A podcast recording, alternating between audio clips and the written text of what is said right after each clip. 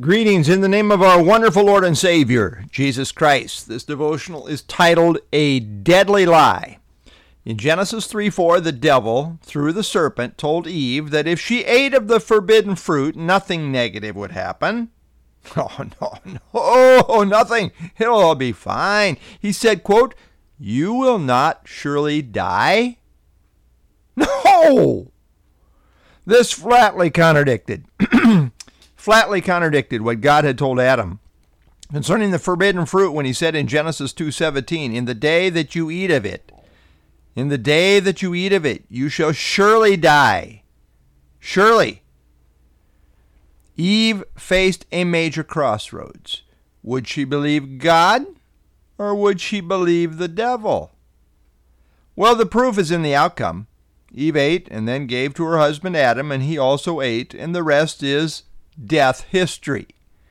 Death is an undeniable reality. We can't escape it. Death is everywhere in every generation. All die. The devil lied big time. We all die. God was right. The Bible rings true. Evolution can't account for life or death. Life only comes from life. Behind the whole of life, there must be life. How can this be accounted for? Well, evolution has no answer. Why is everything breaking down? Follow the science, true science, and you will find the law of entropy, or what is called the second law of thermodynamics, which shows that everything is breaking down. Things are not getting better. Things are not evolving in a progressive manner. Science argues that all is headed in the opposite direction. For everything to be devolving, breaking down, there had to be a good starting point. And according to the Bible, there was. It was creation week when God finished the, his creation. He pronounced it, quote, very good. Genesis 2:20 uh, 2:31. All was well. There was no death. Nothing was breaking down. But then, then sin entered the equation, and that changed everything. We commonly call this the fall of mankind. The Bible accurately says the wages of sin is death, Romans 6:23. There is the culprit. It's this little thing called sin. And sin infected the entire human race. There is no exception to the death rule. All sin, all die. The rule of sin and death is universal. Romans 3:23 says for all have sinned. This is why everyone dies. Got a better answer? No. The world has no logical answer as to the origin of life or the cause of death. When God's truth is omitted from the equation, people just mindlessly wander in death towards death. The word death literally means separation.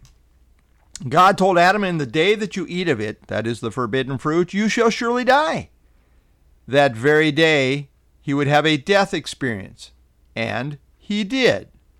Immediately upon eating the forbidden fruit, Adam and Eve had a guilty conscience come alive in them, and suddenly sensed that they were estranged from God. Things were now different.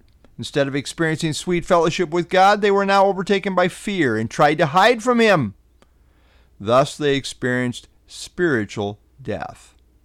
This reality of spiritual death put in motion the death process that eventuated in physical death. And if we die in our sin without coming to know the forgiveness of God, then we will experience what the Bible calls second death, otherwise known as eternal death, eternal separation from God. So there are three interrelated aspects to the death problem spiritual death, spiritual separation from God, physical death, the soul is separated from the body, and eternal death, where body and soul are eternally separated from God. The devil lied big time. In the fall of mankind, they listened to the devil, and we have experienced death ever since. Death is called the king of terrors. The fear of death speaks to the reality that we are moral beings with a God consciousness. We fear accountability. The fear of death and what happens at death is a terrible form of bondage. That is where people without Christ live. If they are honest, dying scares them to death. Death is lurking everywhere. Death could happen at any time. There is no safe place. The grim reaper is stalking us. He is coming after us. We are getting weaker and he is gaining ground. It is terrifying. It's an old piece called The Appointment in Samarra, as retold by Somerset Maugham in 1933. The speaker is death. There was a merchant in Baghdad. Here's how the story goes. There was a merchant in Baghdad who sent his servant to market to buy provisions, and in a little while the servant came back white and trembling. And he said, Master, just now when I was in the marketplace, I was jostled by a woman in the crowd, and when I turned, I saw it was death that jostled me. She looked at me and made a threatening gesture. Now lend me your horse, and I will ride away from the city and avoid my fate. I will go to Samarra, and there death will not find me. The merchant lent him his horse. The servant mounted on it, and he dug in his spurs. He, does, he dug his spurs in its flanks, and as fast as the horse could gallop away, he went. Then the merchant went down to the marketplace, and he saw me standing in the crowd, and he came to me and said, Why did you make a threatening gesture to my servant when you saw him this morning? That was not a threatening gesture, I said. It was only a start of surprise. I was astonished to see him in Baghdad, for I had an appointment with him tonight in Samarra. End of story. Ah, yes, the Bible says it is appointed for men to die once, but after this the judgment. Hebrews 9:27. Try as hard as we will to avoid it. Eat right, exercise right, get your shots. Our appointment with death cannot be avoided. But praise be to God, Christ has released us from the bondage of the fear of death. The blood of Christ now cleanses our conscience. Now we know the truth in Christ that there is no condemnation in Christ. We know the truth that in Christ to die is gain. Christ has so overwhelmingly defeated death that the very term death is no longer really appropriate for believers. The New Testament speaks of it as a departure. To depart and be with Christ is far better. The New Testament now speaks of the body as sleeping, as it is only a temporary condition that awaits the resurrection. In Christ, the sting of death has been removed. Death has been robbed of its victory. In Christ, there is dying grace. I often say that as people live, they tend to die. If they have walked with Christ, they know the fruits of that grace. Death is simply a release to glory.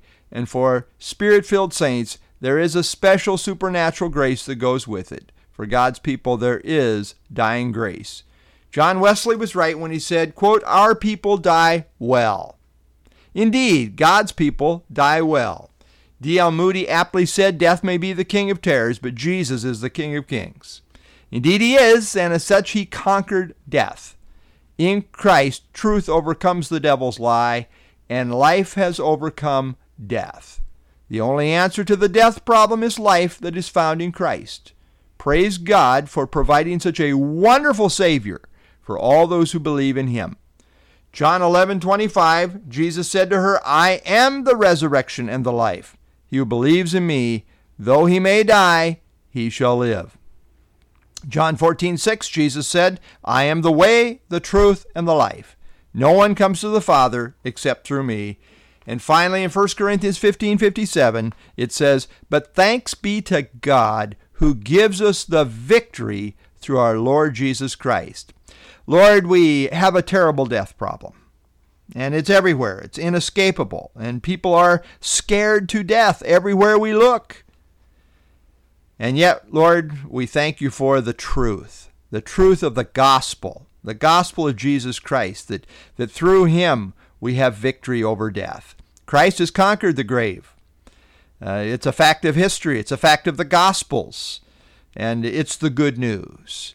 Lord, we want to thank you for Jesus. We can't thank you enough. We will be thanking you throughout eternity for uh, intervening and rescuing us from the death problem as we believe on the Lord Jesus Christ. Again, thank you for Jesus. We pray in his name. Amen.